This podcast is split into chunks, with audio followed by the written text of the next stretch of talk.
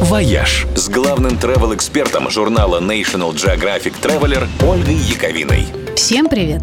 17 мая 1970 года, ровно 50 лет назад, началась экспедиция одного из самых безбашенных мореплавателей нашего времени – Тура Хейердала на папирусной лодке Ра-2. За 20 лет до того он уже совершил одно невероятное плавание, преодолев Тихий океан на деревянном плоту, а потом решил отправиться через Атлантику на бумажном кораблике. Его первая попытка провалилась, потому что современные строители решили немножечко улучшить древнюю конструкцию. В итоге лодка развалилась прямо во время плавания. Но упрямый норвежец не сдался – он построил новую лодку и снова отправился в путь с командой единомышленников, среди которых был и наш Юрий Сенкевич.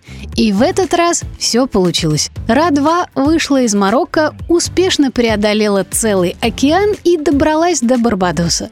Еще через 7 лет Турхиердал построил еще одну лодку «Тигрис», теперь уже из тростника, и собрался переплыть на ней Индийский океан.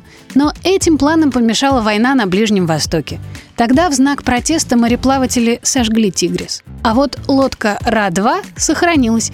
Ее можно увидеть в музее Тура Хейердала в Осло. Там рассказывают и о других исследованиях ученого. Одно из последних, кстати, он проводил у нас в Ростовской области – искал там следы цивилизации древнего Асгарда и считал, что именно с берегов Азова на север и пришли однажды предки викингов. Звучит безумно, но и идею переплыть океан на плоту тоже считали чистым безумием. В общем, история Хейердала доказывает, можно и в наши дни совершать великие путешествия и великие открытия, если не бояться прослыть безумцем и вообще не бояться – один из моих любимых героев, если честно.